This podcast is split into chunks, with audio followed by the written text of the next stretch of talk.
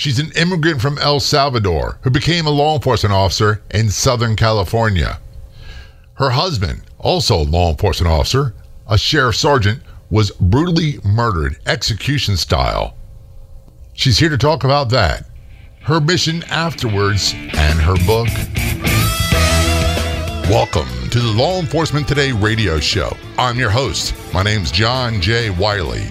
In addition to being a radio broadcaster, I'm a retired police sergeant. For the latest news articles and much more, check out our website, letradioshow.com. In the Law Enforcement Today show, we'll be joined by special guests. We'll be talking about their experiences and issues affecting law enforcement officers, first responders, their families, their community, and victims of horrendous crimes. Be sure to like us on Facebook. Our page is Law Enforcement Today Radio Show.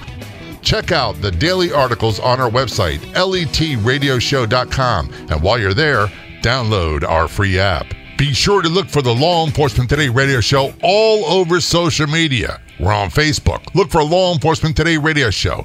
On MeWe.com, look for Law Enforcement Today Radio Show. On Twitter, follow LET Radio Show PO1. On Instagram, follow LET Radio Show Podcast. Again, our website is letradioshow.com. Calling from Southern California, we have retired LA Sheriff's Deputy Tanya Owen on the phone. Tanya, thanks so much for being a guest on the show. Very much appreciated. Thank you for having me. Really a pleasure to be here with you. I love having you on the show for a lot of different reasons. By the way, we have a very heavy, heavy show and content to talk about. Uh, we'll get to that in a moment. But one of the reasons why is I absolutely love when we have guests on a show that break all the Hollywood stereotypes about law enforcement officers. And you are a great example of just that. I'm the example, the stereotypical example. I'm the knuckle dragon, Neanderthal, whatever you want to say, Irish Catholic guy. So when people think of a cop, they think of guys like me. And you, on the other hand, you break all those stereotypes, which is phenomenal. Well, thank you. Thank you. Yeah, you're an immigrant from El Salvador, correct? Yes. Uh, actually, yes, I was born in El Salvador, and uh, my parents brought me here to Los Angeles in uh, 1974 you know, like everyone else, they, to leave a third world country and to come to a, a better country where there are opportunities. Absolutely. And how did you migrate into law enforcement? Because that wouldn't be a career field that a lot of people would expect. No, and you're right because oftentimes in third world countries, law enforcement uh, is not looked at with any type of respect because there's a lot of um, um, there's a lot of um, oh boy, I'm corruption. I'm, there's a lot of government nonsense, a lot a of lot dictatorships, of, a lot of that stuff. There's a lot of corruption, and we have no laws anywhere in the world like we do here in the United States of America. So over there, um, you know, law enforcement can do whatever they want. They don't have to follow any rules, and uh, it's bad. So of course, coming here to the United States, I never thought that I would uh, like to pursue a career in law enforcement. And uh, as I went uh, through, you know, through school, uh, my initial thought was to p- pursue a career in, in the medical field. And during that time, my brother, my oldest brother, uh, was a member of the Marine Corps, and um, of course, he was, uh, you know, assigned close to home at Camp Pendleton. He would come home for the weekends. He would, uh, you know, bring his uniform, and I really loved hearing about what the Marine Corps instilled in him. And so I really liked all the the structure and everything that the Marine Corps stood for. So I think part of my foundation for law enforcement actually grew from really watching my brother and the pride that he had in his country. And so um, many of our, and, our law enforcement officers are veterans. I mean, I was very lucky. I was trained by Vietnam veterans, where a lot of our department when I came on so long ago. And we even had a few commanders, captains, majors, and above who were Korean War veterans. And they really knew how to police. And I mean, community policing, the things we talk about today, they were proficient at way back then. Yes. You know, and in fact, when I came on in 1986, a lot of the older, really incredible cops were a lot of, uh, well, Vietnam vets and um, incredible cops, incredible policemen. And then we went through, you know, a lot of them retiring in the uh, late 80s, early 90s and then, of course, after that, we had all the guys that were going into the, the Gulf War, and then coming out and coming into law enforcement again. So we've always had that military, and we are a quasi-military organization in law enforcement. So that that you know that is ingrained in us, and we have a lot of pride in in what we do. And really, for us, it's an honor to be able to serve and to wear the badge that we wear every single day to be out here to to help people. Absolutely. Absolutely. Absolutely correct. You are 100% spot on. And I want to thank you for your service. You did, was it 30 years? Uh, yes, 32 years as a law enforcement officer, and I actually started as a young cadet at the age of 18. So, total of 36 years in law enforcement. One day we're going to have to have you back and talk about your career because it's impossible to do uh, that long of a career in law enforcement and not go through some really, really bad stuff. But unfortunately, part of your journey and part of your story involved and I don't say unfortunately, you, you married another law enforcement officer. Uh, he was a sergeant in the sheriff's department, and he was shot and killed execution style in the line of duty. And that's that's one of the parts of the job that we don't want to talk about, but it happens all the time. Well, you know, yes, absolutely. And um, my husband, Sergeant Steve Owen, um, came on the job a year after I did in 1987 and here's the one thing that, that people need to understand when it comes to law enforcement, when it comes to the military. Um, we are in professions where we go out there and we have no idea what to expect on a daily basis. We can go out and it's going to be a slow day, or we can go out and within 10 minutes we're fighting for our lives. And it's one of those professions too where, you know, people unfortunately nowadays because of all of all the rhetoric against law enforcement, they don't take the time to see what that person behind the badge or who that person is. They just want to judge us based on the uniform we wear and the badge we wear. And automatically we're, we're bad, we're bad news. When in all actuality, we're quite the opposite. The very foundation, the core of the heart of a law enforcement officer is love.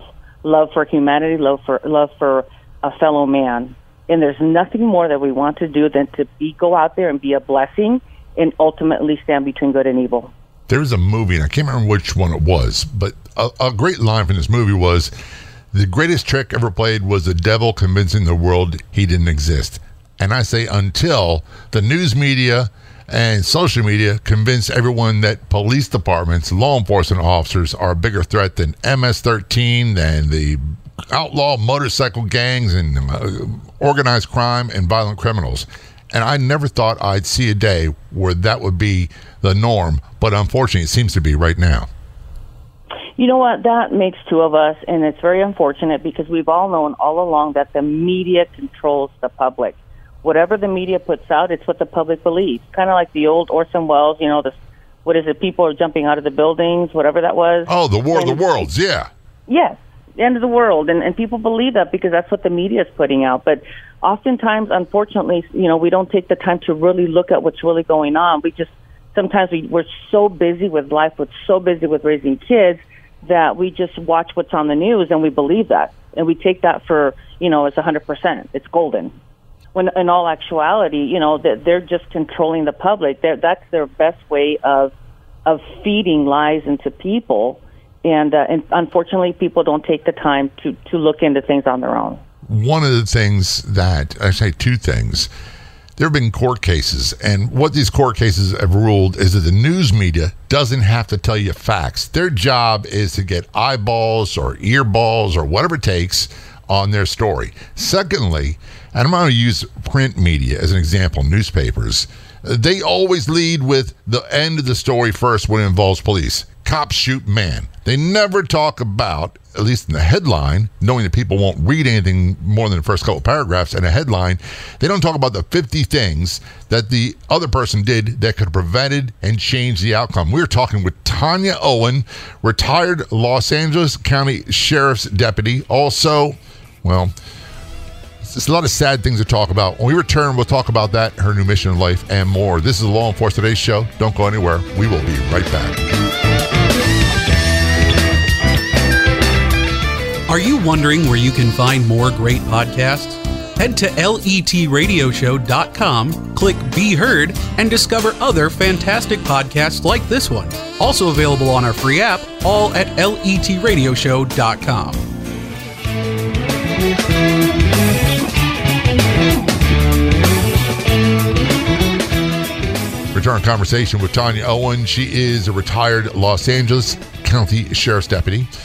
Also, she is an author or co author, and we'll talk more about that in a moment. She immigrated from El Salvador, became a law enforcement officer in Southern California, married uh, a law enforcement officer in Southern California who became a sheriff's sergeant, and uh, I believe in 2016, your husband was was shot and killed execution style in line of duty, and there's really no polite, gingerly way of saying what happened, is there? No, no. And you know, clearly as law enforcement officers, we, we clearly know when we sign on the dotted line, once we go to the academy, that this could be the ultimate price that, that could be paid to, day, to lay down our lives for others. But it's something that we don't think about. We, we know that we have a job to do and we go out there and do it. And October 5th, 2016, my husband had 29 years on the job. We were getting close to uh, retirement uh, this particular day, um, he was supposed to be off, but picked up an overtime shift because I had to work that same day. I happened to be going to an area about three hours from our home, uh, Palm, known as Palm Springs, and I was actually uh, going to be testing with my partner, my canine partner. Uh, we had just completed six weeks of uh, canine training. Uh, he happens to be an explosives canine, explosives detection canine, and that day we were, like I said, we were three hours away. And because I was working, my husband picked up a uh, an overtime spot, and he was about a half hour from uh, the end of his shift when he received a call of a burglary uh, in progress. He was the first um, officer to arrive at the scene. He encountered uh, this individual who we later learned was a violent criminal who was uh, currently on parole. Uh, the last transmission my husband put on the radio was that he was going to be detaining him at gunpoint. Exactly five seconds later, the dispatcher came over the air asking him for his status. There was no response. It was that quick how that occurred. We later learned uh, that after the individual shot my husband, he, he clearly ambushed him. No doubt, I know my husband, I know how he works. He would have uh, been involved in a gunfight had he seen a weapon but um, this individual actually was facing away from my husband when he brought the gun from his waistband in between his uh, arm and and uh, body, and and it was a random shot.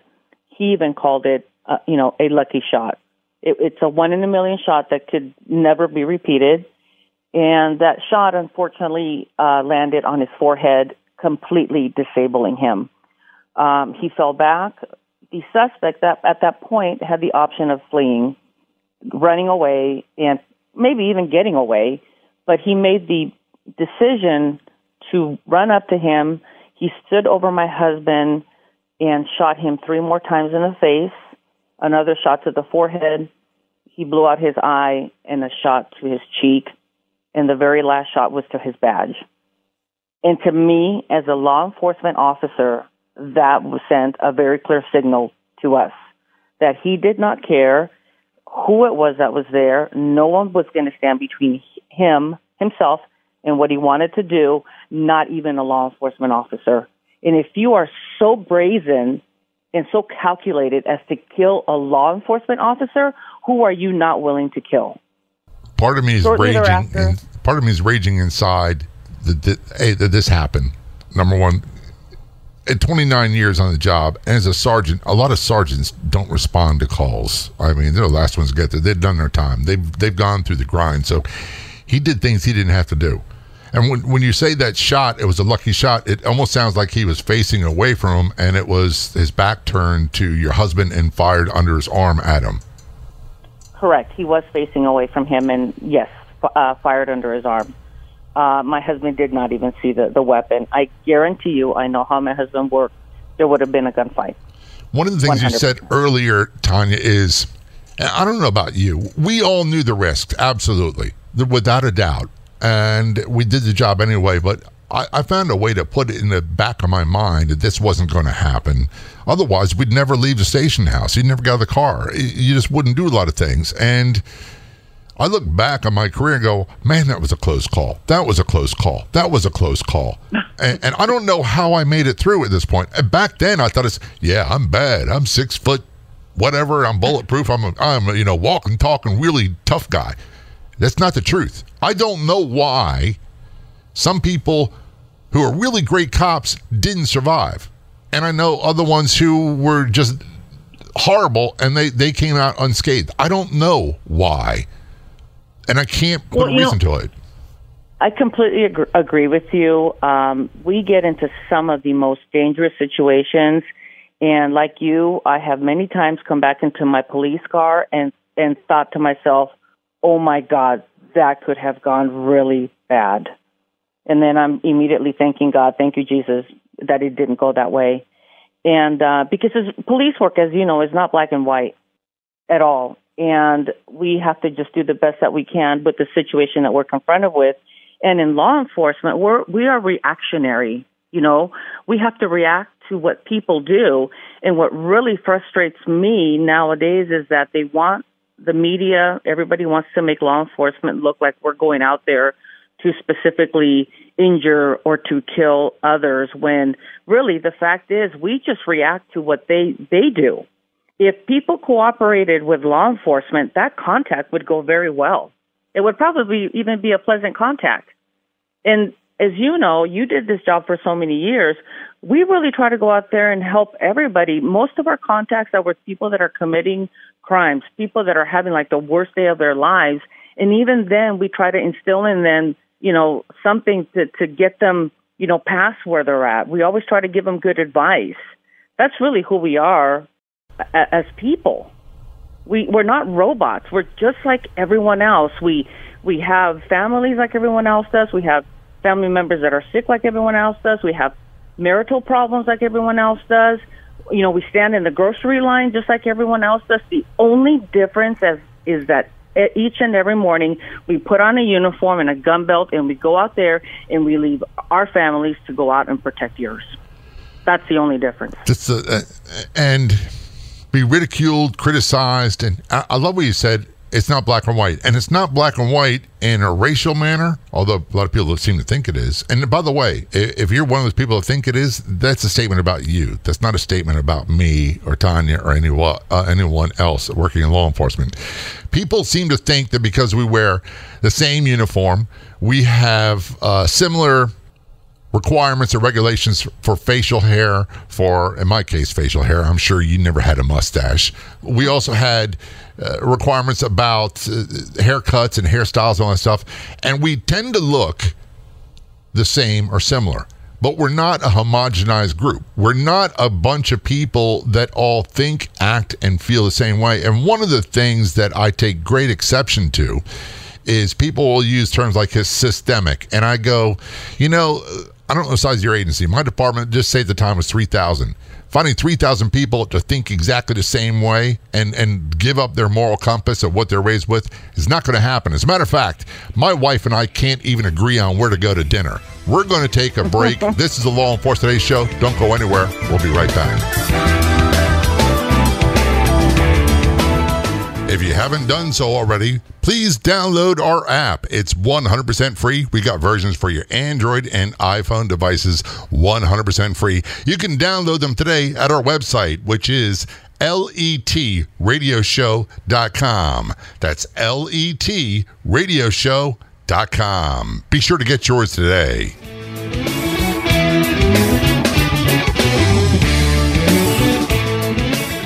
Our conversation with Tanya Owen on the Law Enforcement Today Show. Tanya is a retired Los Angeles County Sheriff's Deputy. She is also co author of the book After the Badge, and she and her partner, Vicky Speed, uh, have uh, a website, and that website, I believe, is vickyandtanya.com. We'll talk more about what they do with that in a few moments. Before we went to break, Tanya, we're talking about when your husband, uh, LA County Sergeant Steve Owen, was executed, killed in line of duty by gunmen in, I believe it was 2016. And you were training uh, your canine dog. And h- how did you find out this happened? I was, like you said, I was at Palm Springs training, and I, I received a call. I got the call, the call that no one ever wants to receive. Uh, and it was my sergeant, and she said, Tanya, Steve's been shot. and uh, we're going to send a helicopter to pick you up. And immediately, me being the cop, I did not panic. I went into what we call cop mode. You know what that is? Yeah. Um, and I took in the information. The only question I wanted her to answer was, you know, is he alive? She said, yes, he's been rolled to the hospital. That's all I needed to know because you know what? As long as he's alive, I've got this. We've got this. So after immediately after that, I called my children, told them to pray, uh, not to cry, that they needed to be strong for dad. It wasn't time for us to to fall apart, and to immediately respond to the hospital. And I told them that I would be there as soon as possible. And while I was making my phone calls and waiting for the helicopter to arrive, a sergeant that was at the hospital called me and said, Tanya, you need to speak with Steve. Now, remember at the time, I was told that he was shot. So, in my mind, he's only been shot once. And two, when she says you need to speak to Steve, I'm thinking he may not be able to verbalize, but I can probably speak into his ear. And, and I knew that the words that I was about to speak were going to be very significant. So I wanted to make sure that it, I was, you know, not crying. And I wanted to tell him that he needed to fight because it's something that from the very time we go to the academy, we're trained that at any time we're in a crisis, we're in a fight for our life, or we've been shot, we need to fight and never give up. And the ultimate, you know, response is to win. So that was my mindset at the time. And I'm telling my husband, you need to fight. I need you. We can get through this. But then at that very moment, something uh, came into me, and I thought, you know, what if he doesn't make it? I need to acknowledge what he's done for us as his family.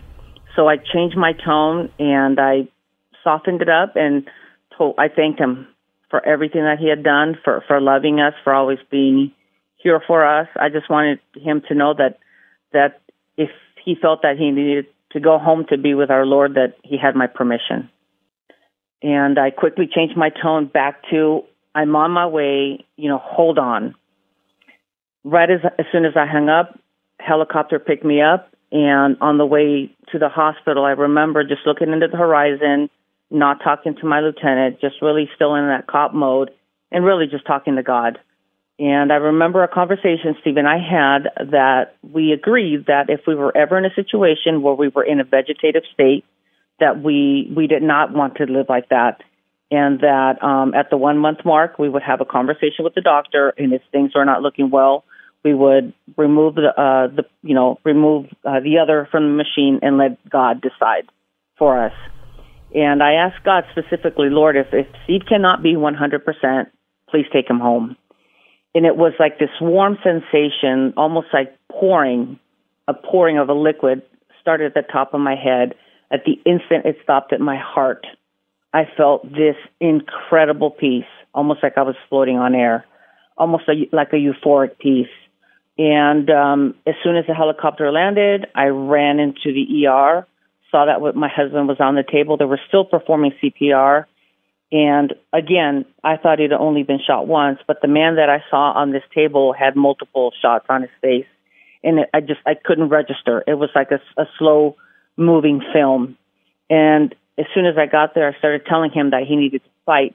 But literally within a minute of me getting there, they called it and they, they pronounced him deceased.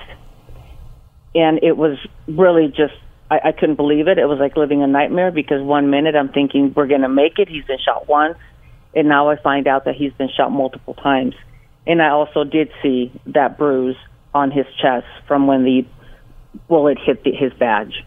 Um, and the other thing that really was bothersome to me, I felt a tug at my leg. And as soon as I looked over, I realized that my sergeant was taking my gun from me. And you know that with our training in gun retention, it's it's a very, it, it you know, somebody pulls at your gun, it's it's you have a very visceral, you know, bad reaction because that means somebody can use that weapon against you. And it was almost like it was conflicting for me because at my left, I have my husband who's just been pronounced, and at my right, I have my sergeant taking my gun. And I quickly had to put my emotions in check because I realized that he was doing that so that I wouldn't kill myself. Yeah, I, I get why he did it. Um, and I'm assuming he could be a, a, woman too, but I get, and having been a sergeant, I get it. But man, I, I, I wouldn't never want to be in that predicament where I had to do that. Um, and I, I'll be honest with you, I'm busted up listening to you talk about this. Um, and it brings back so many horrible memories of people I've known who were killed in line of duty that, you know, truth is, Tanya, you just don't get over it. You, for me personally, you just get used to it. And I don't know of another way to explain it. Right. Um, you know, I uh, over your uh, career in, in law enforcement, over my career in law enforcement, I there was twelve uh, brothers that I saw that were killed in the line of duty that I knew personally, and um, it, it, it's just rough. And unfortunately, it's one of those things that we know that someone is next, especially with what's going on right now. You know, we are being attacked every 30 to 35 hours someplace in the country and we are being killed every on average every 56 hours someplace in the country one of the things that we all agree on we we know the risks and people say we signed up for this i, I really i thought i knew what i was getting into the truth is i really didn't know and i'm sure that like me you did not think this would ever happen to you and you did not think would ever happen to one of your loved ones because we just don't walk around with that mindset and, and from what you talk about your husband Steve, he was a really good cop and he's really good at what he did. When I say cop, that's an ultimate compliment coming from me. The funny thing is that certain people say that I don't like it. Mm-hmm. Uh, you've got to walk the walk in order to say that, and, and I'm okay with it. This must have been, and I don't know the right words to use. And I'm always afraid. This is where the coward in me comes out because I'm afraid of saying the wrong thing. And I had a very good friend whose husband used to work for me and he was killed in line of duty. And I said, I, I was so afraid of saying the wrong thing, I wouldn't talk to her. And she said, mm. "You can't make things worse. The worst has already happened. The worst you can do is is not talk to me and act like I don't exist." Exactly. So exactly. I, I and you know, apologize. it's interesting you say that because a lot of people don't know what to say, and sometimes, um, yeah, you know, come and ask, "How are you?" It's really just as simple as that. How are you?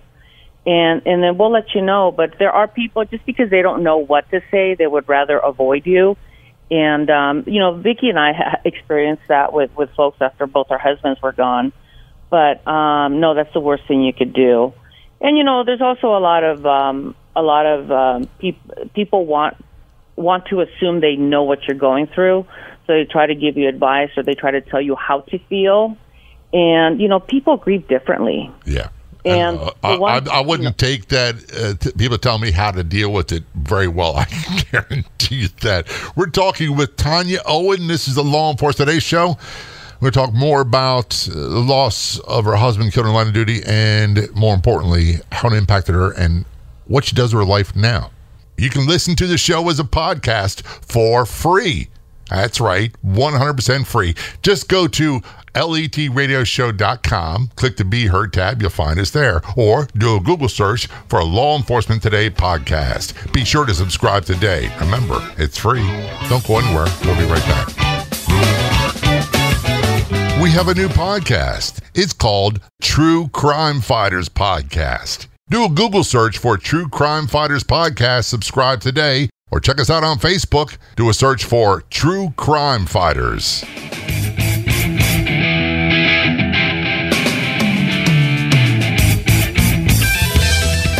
Return conversation with Tanya Owen, retired Los Angeles County Sheriff's Deputy, also co author of the book After the Badge. Get more information about what she and her partner, Vicky Speed, do at their website, vickyandtanya.com. And unfortunately, you had me crying in the last segment Tanya, you're talking about uh, the, the murder of your husband, Steve Owen, LA County Sergeant, who was executed in the line of duty. And I've learned over the years, especially with this radio show, that I don't say stupid things. I hate when people say stupid things like, I'm sorry or I understand. I don't understand. Um, and I, I, wish this never happened. Thank you. Thank uh, you. And I know that just by you talking about it, that what a a gut punch this is, and, and unlike a gut punch, it, it, it lasts for a long time. And your whole world and your family's world was turned totally upside down. How was life for you after? And we could talk about the funeral and all that stuff. I really don't want to because of time. But afterwards is where the real work for the family comes and where the real need is. How were things for you after? Well, you know, I it's interesting, a great question because like, you know, 9/11 after we were attacked as a as a nation, it didn't matter, you know, what your background was, what your political beliefs was, we all came together as a country, did we not?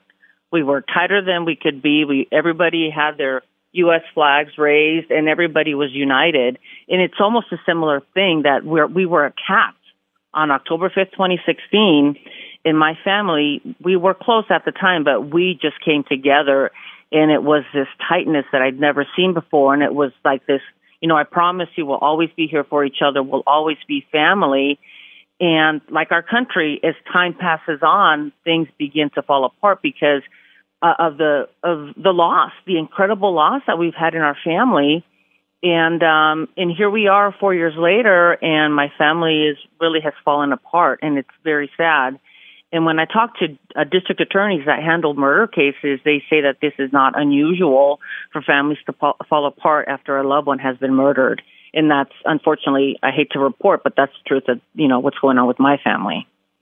And I, I hate to hear that as well. But uh, I've heard so many stories like that. And I've heard so many stories where the children really have a difficult time afterwards. And not just the children, the spouses as well but the children, especially if this happened when they were early teens or before their preteen years, that they go through tremendous upheaval and go through a lot of difficulty finding their, and I hate this term, their new normal or the life they want afterwards.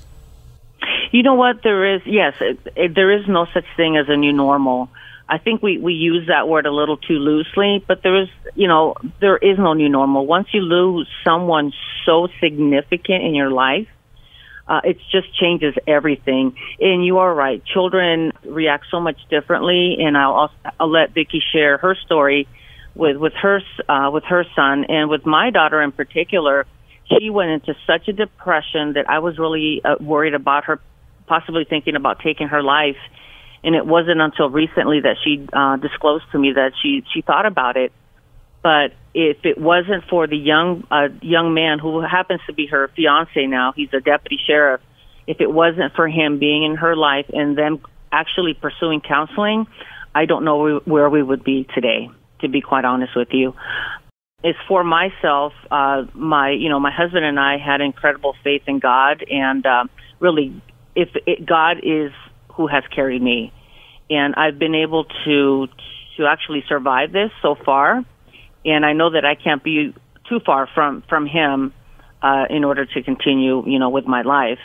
So what's what's really wonderful is that God brought Vickie, my business partner, and I together, and because of the incredible losses that we both suffered, of course, hers uh, in a different way, but nevertheless, the loss of a husband um, we've actually come together and really have um, we really want to help other law enforcement families because it seems to everyone that Vickie and I are very strong. They tell us, "Oh, you guys are such strong women. How do you do this?"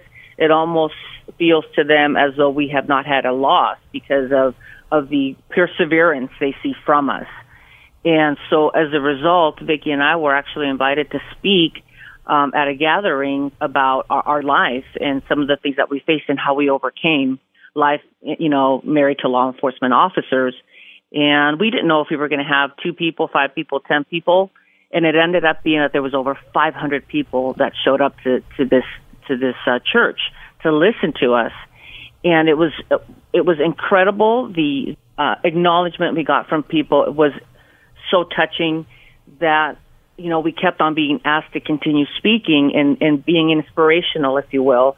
And as a result, uh, Vickie and I decided that we wanted to reach the masses and really help law, law enforcement marriages and not so much law enforcement marriages. You know, marriage is marriage and we all have pretty much the same issues. But we all know that if we endure and if we go through these, you know, bumps in life, so to speak, together, the marriage just becomes stronger. It's just being able to get through those things. And um, so Vickie and I uh, decided to write a book, and it's uh, named uh, after the badge, and where we chronicle really our, our lives uh, with our husbands and the obstacles that we went through. And really, we both almost destroyed and lost our marriages. But if it wasn't for God's grace and love and, and forgiveness, um, you know, we wouldn't ended up where we did. And that was that we, you know, in each in our respective marriages fell back in love, and our marriages were 100% solid when her husbands uh, went home. My first question, and this, this is one I don't know if you can really answer. When people face really big challenges in their life, it's very easy to lose connection with uh, faith, with um, uh, people use religion, whatever term you want to use, spiritual base, whatever it might be. How did you find your faith, or was it always there? Well, at the beginning of our marriage, that was our faith was the glue in our marriage. And then, of course, you know, life takes over, kids, and then you kind of kick God out of the out of the car. But then once you bring them back in and get that, you know, faith back, it, it really, God really is the glue to, to a marriage. And, you know, I don't want to just push God. I understand. I, I respect other, other faiths, but whatever it is, whatever it is that you believe in, have something to, to really just gel that marriage together and um, and we we've all, always had that faith. And afterwards, after my husband was murdered, my faith with God catapulted tenfold. I think it's great you said that because one of the things I say to people all the time, and what I had to do personally, and, and it's different challenges, but when I got sick and tired of fighting, and you're right, from day one of the academy, we're taught don't give up the fight, stay in the fight. You can't quit. You've all, it doesn't matter how bad you're losing, you have to stay in it. And that, that mindset stayed with me even after I got hurt and retired and all this stuff. And eventually, I got so tired of the fight, I had to give up and say, God, you got it. I don't know what's going to happen in my life. I'll do the best I can. I'll do what's put in front of me, but you got it. And, and, in a way, it was like blaming, saying, if it doesn't work out, big man, it's your fault. but it's worked Right, out right. great. It's worked out much better than I ever thought it would. Here's the thing: after our husbands were gone, Vickie and I had a decision to make: to live or die. That's the bottom line. Do you want to live or do you want to die? Well, we chose to live. And every day is about a choice. Every morning, God gives us another opportunity to do something good and something positive in life. And if we don't, it's on us. Absolutely true. Every day when we, yes, we, we open our eyes, it's another opportunity to do something incredible. And there's an old saying I was always taught: get busy living or get busy dying, one or the other. And it c- can be Yes, as sir. simple as when I say simple, it doesn't mean easy. It just means it's not complicated. Where can people get more information about you and Vickie and all that you do? VickieandTania.com.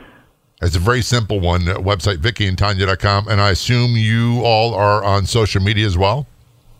We are on social media. V- Vickie, V I C K I E, and Tania, T as in Tom, A N I A dot com. And where can, very quickly, where can people get your book? You can get the book at VickieandTania.com or Amazon or Barnes and Noble. VickieandTania.com. Tania, thanks so much for sharing your story here in the Law Enforcement Today show. It's all so very much appreciated. And by the way, again, thank you for your service. That's also appreciated very much as well. Thank you very much. I'd like to thank our guests so much for coming on the Law Enforcement Today radio show. The Law Enforcement Today radio show is a nationally syndicated radio show broadcast on numerous stations once a week and growing. If you enjoyed the podcast version of the show, please do me a big favor. Tell a friend. I'll be back in just a couple days with a brand new episode of the Law Enforcement Today radio show and podcast. Until then, this is John J. Wiley. See ya. Thank you.